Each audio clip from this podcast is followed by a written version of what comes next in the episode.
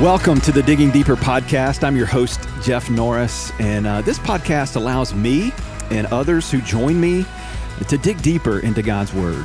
Uh, oftentimes, we discuss major takeaways from the series that we're in currently as a church, and we seek to figure out how to help you and us apply it to our everyday lives. The heart behind this podcast is to give greater context to the passages of Scripture that we're teaching through and as a church, help you, the listener, apply it to everyday life and disciple making and family and home and just in general, your walk with Jesus. So, thanks for joining us. We're excited to be diving in uh, for this episode further into the book of Titus. If you've been with us, at Perimeter Church, either online or in person, you know that we've been walking through the book of Titus over the last few weeks as a part of a series that we've been in called Salt and Light, where the first week of the series we studied that passage out of Matthew 5, but then we went from there into um, pretty much a verse by verse study of the short book of Titus, only three chapters. Uh, so it's not long. And so it's one of those that affords us the ability to really walk through it and study God's word in that way. And so uh, we've been doing that the last few weeks, and um, God has had a lot for us in this little book uh, that p- packs quite a punch. Uh, this week, I've got Eric Ryan with me. Eric is on our staff now. Eric is not new to Perimeter. Uh, Eric was on our staff for a number of years before he went. Uh, he and his family went to Tallahassee, Florida, for three years to help come on staff and alongside of David McNeely. Many of you know Dave, David, who was on our staff for a long time, as he's senior pastor at Wildwood Presbyterian Church in Tallahassee.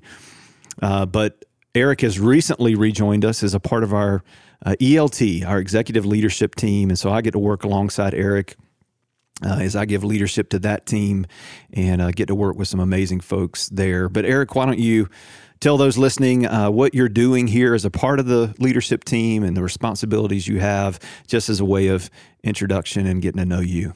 Yeah, absolutely. It's uh, it's good to be here. Thanks, Jeff, for the introduction. Thanks for the job, by the way, as well. uh, I'm the executive director of shepherding and spiritual growth, and so uh, really just focused on environments, creating environments, uh, and really the departments that work towards uh, our own spiritual health uh, whether that's you know walking through uh, sin and struggles uh, just from a broken world and kind of the shepherding world, and, and really that includes officers as well and, and the leadership given there. Uh, and then also just creating environments for us to grow and be discipled. Uh, Perimeter obviously has a long 42 year history of discipleship. Yeah. And so it's, um, it's how do we continue um, to really keep those environments healthy um, while also maybe dreaming through other environments as well for people just to continue to grow uh, mm-hmm. uh, spiritually. Uh, and so we're excited to be here. Like you said, it's it's coming home for us, and so that's been really special for us just these last few months uh, to be here. That's great. Yeah, Eric and his wife Jules they uh, have recently welcomed their seventh child into the family. I mean, l- literally last week. Literally last week. Yeah. So uh, so anyway, uh, Tucker joining the family, uh, healthy baby boy. So we're excited for you guys on that front. Um, one of the reasons I asked Eric to be a part of this discussion uh, for this Digging Deeper podcast is because uh, Eric is it brings a little bit of a unique perspective to a conversation like this. If you've joined us in the past, you know that um, that typically so far it's been uh, Bob Cargo and, and Caleb Click who have joined us for these discussions, and uh, Bob and Caleb serve as members on our teaching team. Uh, but something you may not know about Perimeter is that Perimeter has lots of pastors on staff that are what we call teaching elders. They may not serve on the teaching team, but they are ordained teaching pastors in our denomination, which is the Presbyterian Church in America. And so Eric is one of those. Eric is a teaching elder within our denomination, and he's uh, has a seminary degree, and um, in so many ways is is a biblical scholar. Now he may hear me say that and go, "Okay, wow, you're pumping me up way too much. But uh, he's a he's a dear brother in Christ that I have bounced a lot of things off in terms of just theological discussions and biblical insight. And uh, he's full of wisdom and perspective that's super helpful to me and to our teaching team. And so uh, as I've taught through this series in Titus. Um, we're at the beginning of this year. We're launching into 2021, coming off of a really hard year, obviously, in 2020. And as I was thinking about who could join me for discussion for this podcast, I thought, you know, I'd love to have Eric in there.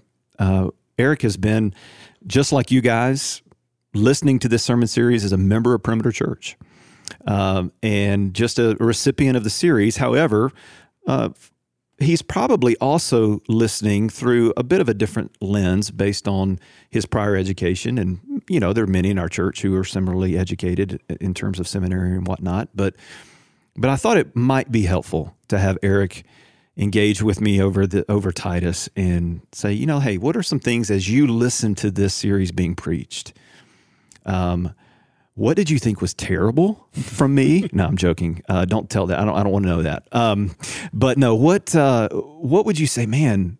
This is what really stood out to me, uh, and and where I think would be really good for this podcast to press in a little bit more. I mean, remember that's what we're doing. We're digging deeper. Where do we need to press in a little bit more than a Sunday morning gives time for?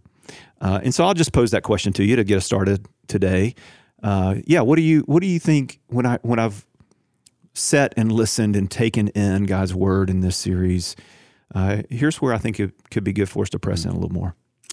Well, the first thing I'll say is um, I've really enjoyed this series. Uh, I echo uh, what you mentioned this week about just the providence of God to place Titus on the preaching schedule coming out of this season during um, the inauguration and, and everything else. And um, the first time I've I've had a deep dive into Titus was in seminary. I actually had a class on seminary, and I, I remember uh, taking that class and really just being taken back by the fact that you know you you grow up you hearing all these you know comments about what the Bible is, right? You hear basic instructions before leaving Earth, and and comments like that.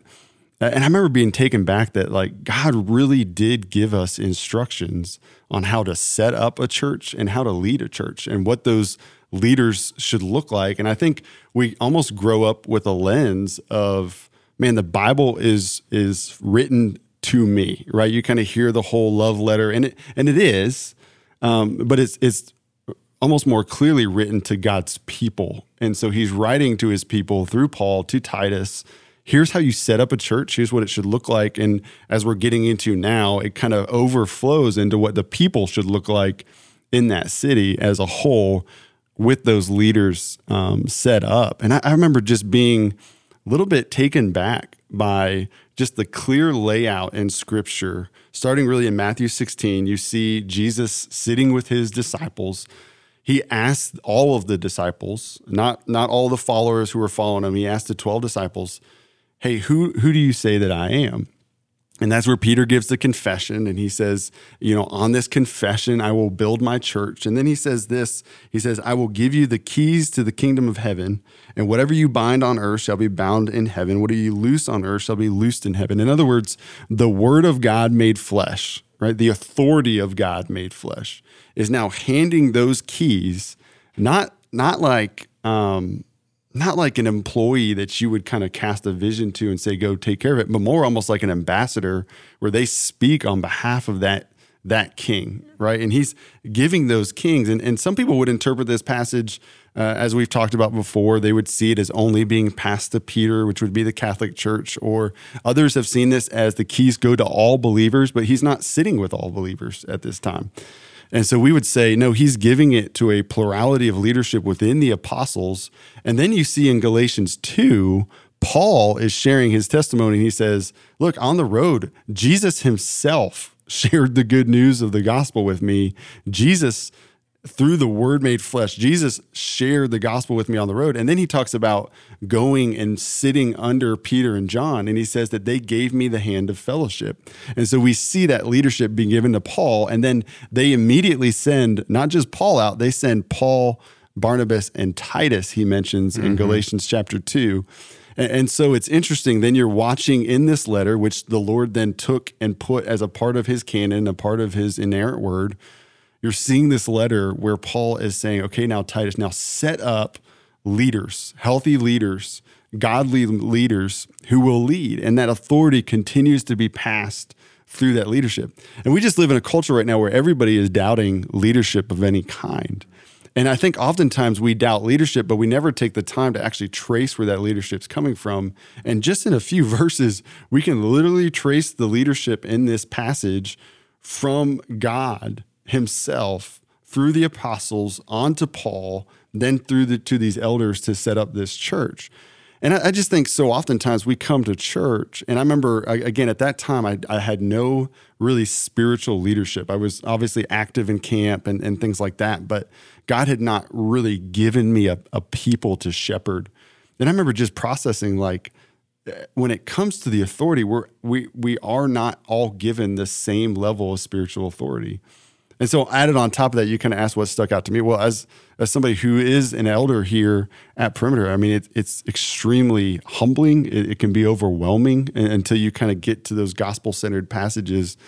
Uh, but when I think of just a key reminder sitting under this is in, in a world that says um, your truth is your truth and my truth is my truth, you see Jesus, the way, the truth, and the life has passed his authority on, and he's going to set up churches to where he continues to give the keys to that plurality of leadership. Um, and just in a time right now where we don't know who to listen to, it was just a reminder. I mean, you, you said it before, right? We both sit underneath a session, right? You and I both. There was a reminder also to me to go, I, I, I'm a man underneath authority. Yeah. Right. And even though I've got seminary training and all these different things, I, am a man underneath authority, and that authority has been ordained by Jesus himself. Yeah. And, and, to sit under that and let that weight, and then to also go, okay, as a part of that that plurality of leadership, um, just to to see there, the call is it's always around character. We, with the exception of the ability to teach, the call is always around your character. Yeah. Um, and just man, it's it's always a humbling reminder. But yeah, and man, that's really good. To, and to think about how, and, and I've said this a few times on Sunday morning, but just to maybe elaborate a little bit more in this setting, it struck me each time I've read through Titus. And uh, we were talking beforehand, and you were even mentioning like how how quickly you can read through Titus. Mm-hmm. I mean, it's such a short book. Um, and you said, you know, it's, it's, eight minutes. You read through Titus in eight eight minutes, and so it's one of those books that read through over and over and over again. And the more you read it, the more God will press in different things but the more I've read through it, I, I just continue to be um, really, really, uh, what would the word be? Just struck, I guess would be the word, at how Paul, the very first thing he says to Titus is appoint elders. Um, when you're talking about, man, what does the church need to be firmly established in a really godless context like Crete?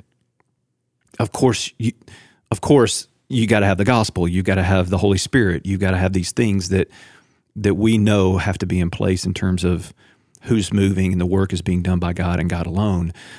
But from a practical standpoint, he says, man, the very first thing you do hmm. is you appoint godly leadership. And what a statement to say, this is how critical this is. This is how important it is. And to your point, it's so important because uh, my goodness, we have seen so many times it's like a broken record in the life of the church globally and, and here in America of of failed leadership, of of poor leadership, of leaders who get sucked into um, selfish ambition and whatever it may be, and they fall either through immorality or whatnot.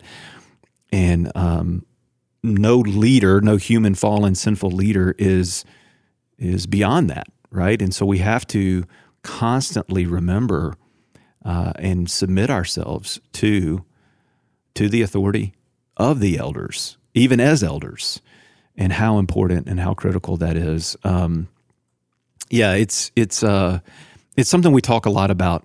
If you go through a membership class at Perimeter, uh, we're going to talk about our church government. We're going to talk about how we're set up, uh, not to in any way say, "Well, look, we we have it better than anybody else," or nothing that would be along those lines, but just to say, look, this is what we think is laid out for us in Scripture in terms of the order of the church and the authority that God has given and what the leadership of the church is to be.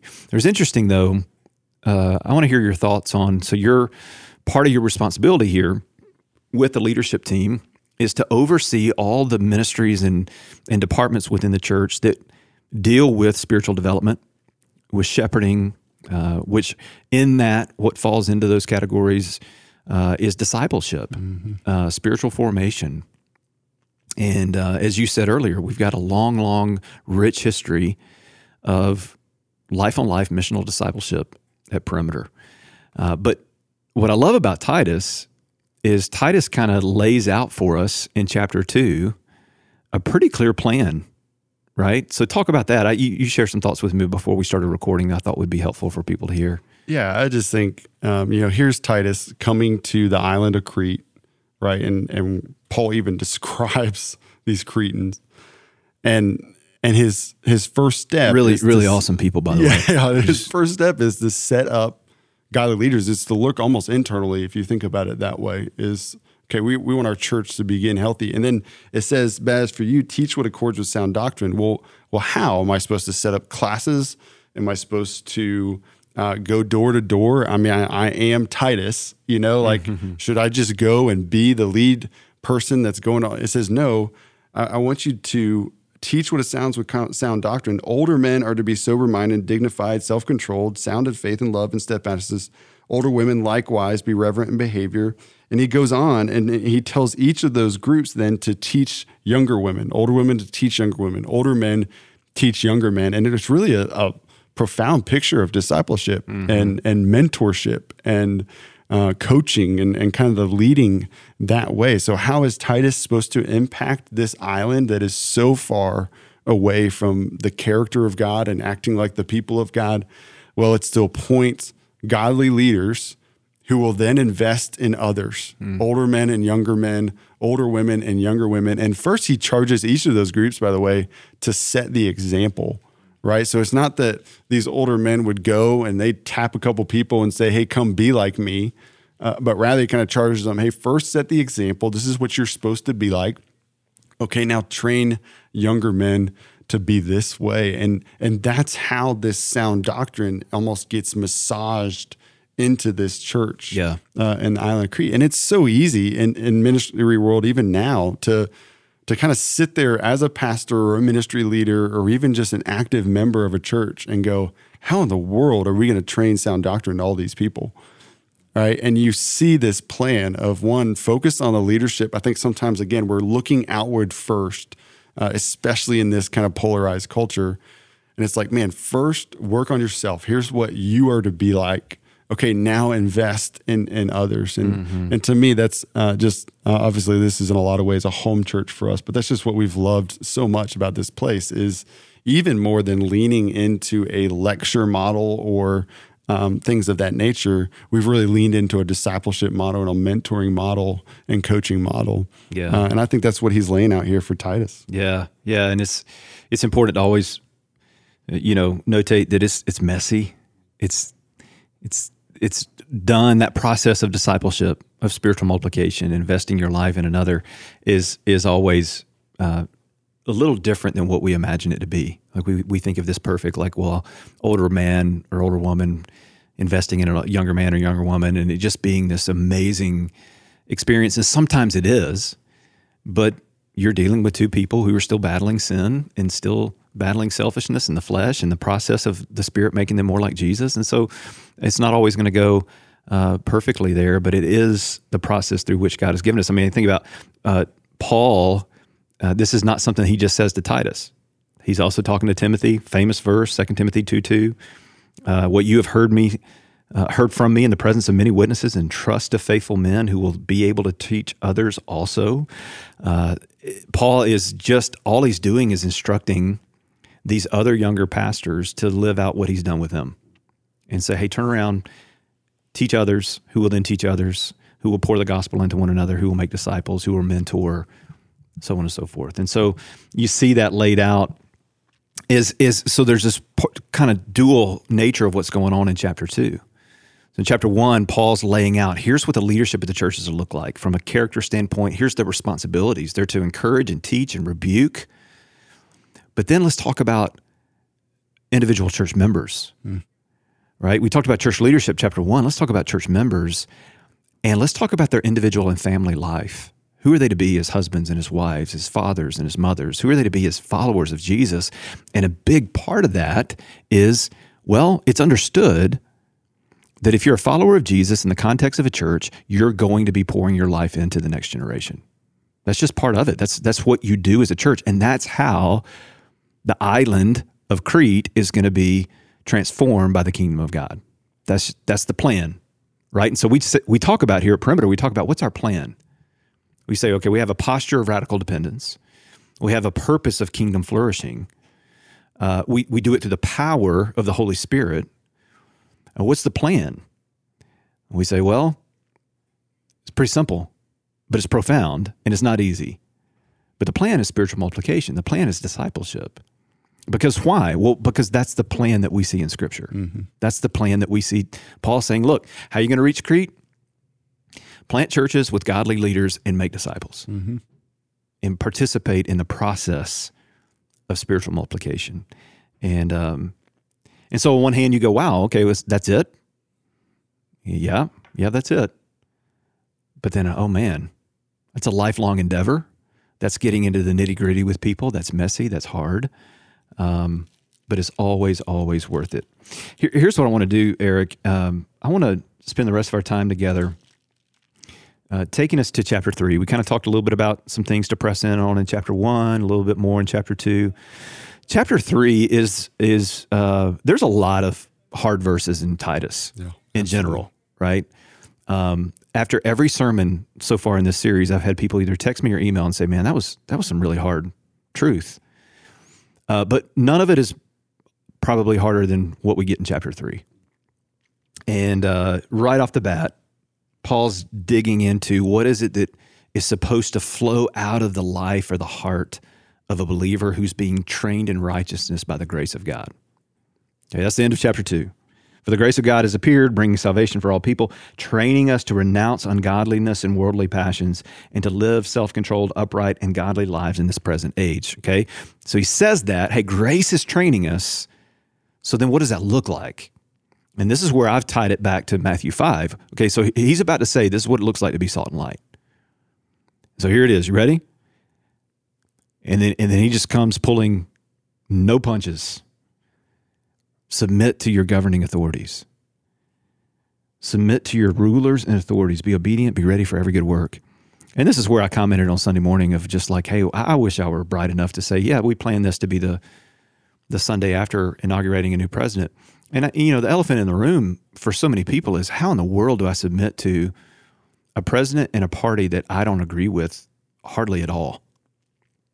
Um, and you know, one of the things that's important to remember is remember that illustration of um, remember that you have brothers and sisters. If you're listening right now, remember you have brothers and sisters in Christ that you you might be sitting by in a Sunday service who are not on the same page with you politically. As hard as that may be to believe for you, I've had so many people say to me, "Can you be a Christian if you are blank politically?" It's like whoa, whoa, whoa, whoa, whoa. That is the wrong question right? I, there are people who love Jesus who are on both sides of the aisle, as hard as that is to believe for some people.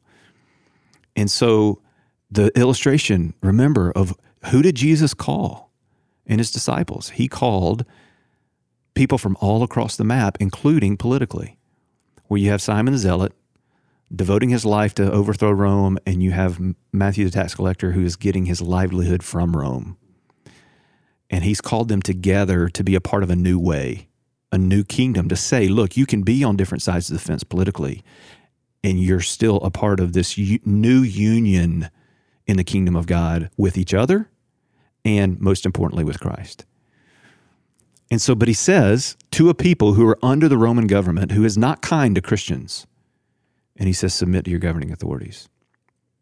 And then he comes right behind that and he says, if that weren't hard enough, Oh, by the way, the way that you are to interact with each other, verse 2 is to speak evil of no one, to avoid quarreling, to be gentle, and to show perfect courtesy or humility toward all people. Mm. How's that hit you? Had, had, like, be honest. Your yeah. first your first thoughts when you read a verse like that. Yeah, I mean, we we discussed this a little, and I, I think what's interesting one is when we say, "Man, this passage is hard," I, I think we we think on some level, "Man, I'm having trouble understanding this." Jeff, help me figure this out. You know, it says remind them to be submissive to rulers and authorities. What does that mean? And it's funny when you kind of get a question like that as a pastor. You're like, "Well, it's English." Yeah. Uh, you know, it's like Yeah. it's it's saying what you think it's hoping it's not saying. Um, right. You, you want you want to say like, what does that really mean in the Greek? Yeah, yeah, it's Right. like, and some well, and sometimes there is there is nuance. yes, But this is not one of those verses. There, it's right? not. Yeah. And and I think you know it's important to remember that even though we get a new sermon every Sunday, it doesn't mean I have to have processed and applied and been just 100% A plus on that passage that next Sunday because we're moving on and we're moving through this book and and you better be ready. I I would encourage people that are struggling with this passage, and it's probably a lot of us right now, um, to to process what that means. I think it's important to remember God is spirit, uh, but He's also a person, and and as a person, He's going to be a person that's going to say things you don't agree with. And I think sometimes we go, well, He's good though, and He's gracious, and He's perfect. And somehow we paint this picture that means that the God I worship, I'm going to agree with everything he says. And it's like, no, one, and I, I always remember Randy's whiteboard analogy, which I won't try to explain on on podcast, but he used to always talk about, you know, if he's omniscient and there's something over here on the whiteboard that's going on that I'm seeing, maybe it fits somewhere within his omniscience and it does not fit within my finite understanding of the world. So that's part of it. Some of it's just flat out perspective. Um, but I, I think so often, especially um, just in our culture right now, as Christians, when we say, um, I don't understand it, what we're trying to say is, I don't understand this passage in a way that I can swallow. And, and we're trying to say, hey, would you explain this to me in a way that I go, okay, yeah, that makes sense. Yeah. And we come across these passages where this persecuted church is being charged to submit to all ruling and governing authorities. And we go, okay, well, well, okay, explain what he really means there. And there's a chance he might actually really mean what we hope he doesn't mean. Yeah. And in his, and, and there's also a chance um, that when we do miss it, he's going to take some of those missteps on our behalf. He's going to turn them into something good. And so sometimes we see that good that he's taken our disobedience and turned into good.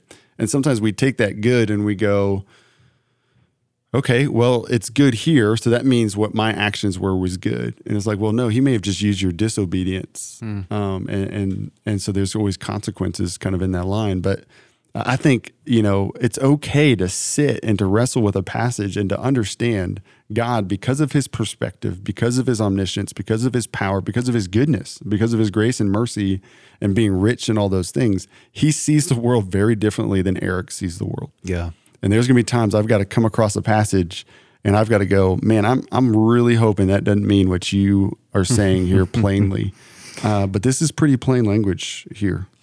you know, it reminds me of the number of times, and I and I mentioned recently, I think from on a Sunday morning from the stage that uh, I want to do at some point. I don't have this planned out yet, but I want to do a series at some point on um, the hard teachings of Jesus, straight from the Gospels. Um, because there's there's a number of things when you read the Gospels, there's a number of things that Jesus says that you just go, "Whoa." I don't know what to do with that. And and what we tend to do is just go, well, look, let me skip to a passage that is not so hard to stomach, and maybe he doesn't mean what I think he means there. Um, and sometimes, so there's good examples, right? Like he says, if you want to follow me, if you want to be a part of the kingdom of God, you got to hate your brother, your mother, father, and all this. Because does he mean literally hate? Well, that's a good example of saying, well, actually, no, he just means in comparison to your love for for him and his kingdom, it looks like hate compared to our devotion to the kingdom of God and to King Jesus. But then there's other things he says where he says it's easier for uh, a rich man to pass through the eye of a needle than it is. Uh, what uh, I'm not. What am I forgetting? I messed that up. Um, Then uh, it's easier for a camel to pass. Camel, through the there we go. I forgot the than camel. It is for a rich man to enter the kingdom. There you go. And so, like, um, you know, well, what does he mean by that? Well, he means that it's really hard when you're rich. Now, let me be careful with this because it doesn't mean that being rich is a sin. What he's saying, though, is that wealth and acquiring a lot of stuff on earth is incredibly distracting to the mission and to the purpose of the kingdom of God.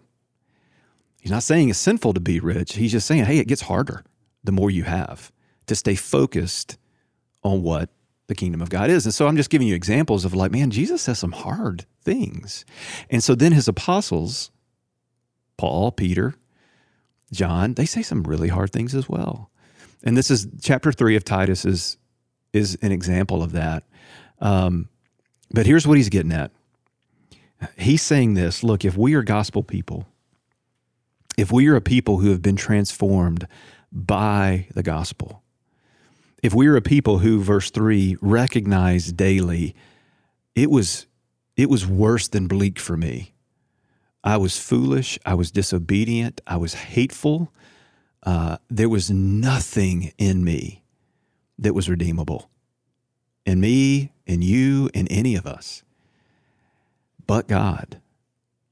But God, when the goodness and loving kindness of God our Savior appeared, He saved us not because of works done by us in righteousness, but according to His own mercy. And then, if that weren't enough, He pours out the Holy Spirit upon us by His grace and abundance. And if that weren't enough, He declares us righteous. And if that weren't enough, He gives us an eternal inheritance in, in, in heaven with Him in the new heavens and the new earth. And, and then, so what do we do with all that? If we're gospel people, if that's what's been true of me, what flows out? What flows out of a heart that's been transformed by Jesus? Well, it's verse 2. It's verse 1. It's verse 8, which is we devote ourselves to good works because we're a people being made more and more like Jesus. Certainly not perfect in any way, but that's what begins to happen more and more in us. But here's the thing that I want to end on, Eric, is there's a real tendency to take something like chapter three of Titus, and we're not even getting into yet. Uh, and we'll, this will be what I teach on this weekend, um, this coming Sunday. But we're, we're not even talking yet about what he says in verse 9 that's also really hard. Avoid foolish controversies, genealogies, dissensions, and quarrels, which, I mean, that verse is America 2020, yeah. right? Um, for they are unprofitable and worthless As for a person who stirs up division after warning him once and then twice have nothing more to do with him. Knowing that such a person is warped and sinful, he is self condemned. So, this whole little thing going on now of like, was a believer, am I supposed to share the gospel with that person and help them become more like Jesus, or am I to not do anything with them? Right? This is hard. Yeah. Um, how do we, how does a passage like this, how do Christians not die by the sword of should? Mm. I should be this. I should be. I should be better. How how can this ultimately be life giving? How is this ultimately something that's like, oh my goodness, give make me more like this, Jesus? What are you, any thoughts you have on that? Yeah, I think you've hit on on a good bit of that. Just in the sense you've got to you've got to take the whole letter at some point, and and you alluded to this, but I think listening to this on the Dwell app, which is a Audible Bible app, I think it's eight and a half minutes to just listen slowly read Titus. Mm. Um, but verse three, this this just stuck out to me as I was reading. You, know, it's it lists kind of how we're supposed to be, as you said in one and two, and then it says, "For we ourselves were once foolish, disobedient, led astray." You almost wonder if Paul there is describing the rulers and leaders of Crete. Mm. Right, that he's almost saying, "Hey, look at those leaders and everything that you would say. Hey, I don't, I, I should not submit to that person because they're they're what? They're well, they're foolish, they're disobedient, they're led astray, they're slaves to various pleasures and passions. You're almost saying because when you look at those leaders, that is who you once were, mm. right? And so the it's it takes, and we kind of use these Christianese sayings, right? Like, well, you just got to believe the gospel and remember the gospel. But when we say that, we're talking about like you're in that hard moment and you're verbalizing to yourself or you're journaling to yourself or you're you're saying in that moment, I you know what? That person is disrespectful. They believe all kinds of lies. They're given to various passions and desires. But I too was like that. Mm-hmm. But for the goodness of God, that He would set that upon me, not because of anything I've done, but because of His His grace. You you've got to recite that and apply it to your own setting. You actually have to do this. Like it's not just one of those things where you go, okay, well, I'm having trouble submitting. Let me remember the gospel you got to take it into your situation and you got to pound that thing in. And you got to go, okay, why don't I want to follow that leader? Well, they're this, this, this. They believe this. And it's almost like Paul is saying here, right to Titus, for we ourselves were once full. It's almost like he has pictures in mind of these Cretan leaders and these Roman leaders that he's going, for we ourselves were once that. Yeah. But the goodness and kindness of God saved us. And it's almost like saying, hey, in some ways you're you're submitting to an old version of yourself. So where you're frustrated, use that moment to go, not, oh man, I'm so glad I'm not like that but oh man, the, but for the grace of God yeah. to pull me out and to call me to Himself, I would be that way. And so He's saying, so just so submit, and as we said, salt and light, be the light of Christ, yeah, because they're going to be so different from you that they're going to see that and, and know you disagree probably on yeah. some level yeah. and see that light shine. So I, I just think sometimes we jump to kind of this well, you just got to remember the gospel. And I don't think we realize like there's going to be days you've got to, on the hour, apply the gospel to that situation. You got to yeah. tell yourself. You, you got to wake up some mornings not wanting to go to work because of the authorities at your job and how they treat people and how they act. And you've got to preach that thing to your heart. Yeah. And in order to do that, that's why it's so important in Titus 2, right? The whole sound doctrine and getting that through to people um, so that as they go and as they have to do this submission, um, but it's not it's not entirely passive. Yeah. And I, have I've used this analogy a hundred times now, but Rankin Wilbourne in his book Union with Christ, he gives the the analogy of three boats. I don't know if you've read that, um, but he's talking about how do we walk in the Spirit? How do we appropriate the power of the Spirit? And he said, well, it's not a motorboat, right? You don't just get in and go, okay, well, I'm having trouble submitting. The Holy Spirit will make it happen. I can just have a bad attitude and, and watch what happens. And he said, and it's not a rowboat. You don't get in there and you try to grit your teeth and be a better person. He's like, it's more like a sailboat where the wind is uncontrollable. You don't control the wind, it's the power, but you have to get your sail in the right position. And that's what the means of grace are. That's what it means to get into the word. That's what it means to worship as a community. That's what it means to pray and to experience the sacraments. That's us moving that sail into the place where the Spirit is moving. And as He moves, all of a sudden, man, we're able to submit. All of a sudden, we're able to do things we just didn't expect to be able mm, to do. Mm, that's good. That's really good. Uh, I'll close with this. Um, and I, I want to share a very quick story that I hesitate to share because it, I don't like sharing stories where I'm pitting myself as the guy who did something right because I I mess up all the time and and desperately need the grace of God in my life every day but because I, I'm just, I want to give an example of how when we immerse ourselves in God's word, the impact that it has on us and how we are being shaped, we're being formed in ways that we don't even realize uh, inwardly because of the uh, the the living and activeness, if you will, of the Word of God. And a lot of times it's happening in, behind uh, you know behind the, the the the curtain, so to speak, that we don't realize. So because I've been in Titus so much, over the last month. And I've just been uh, meditating on so much of this uh, in many ways just so I can preach it well.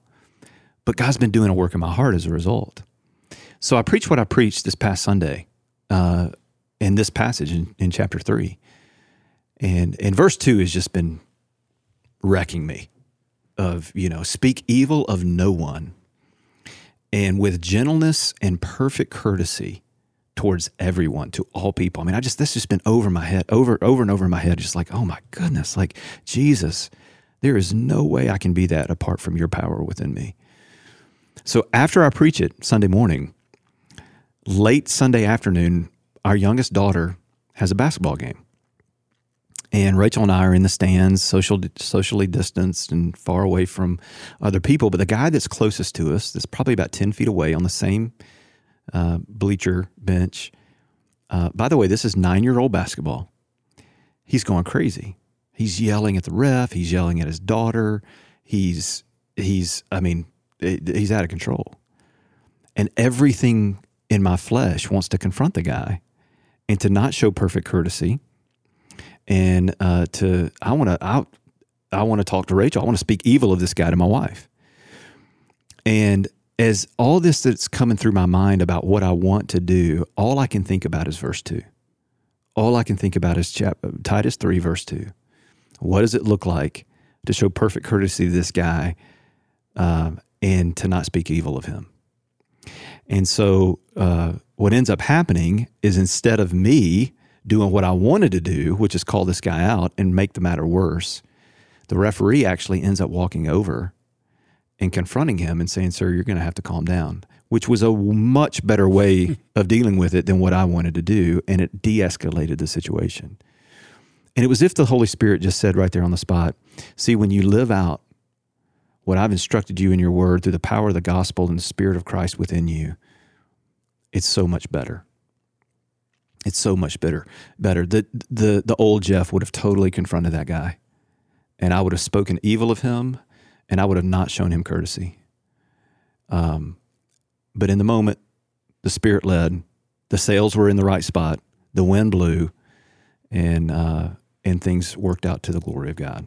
So, just a simple little illustration that's fairly, you know, benign, And but that's a- hopefully helpful. That's such a good illustration.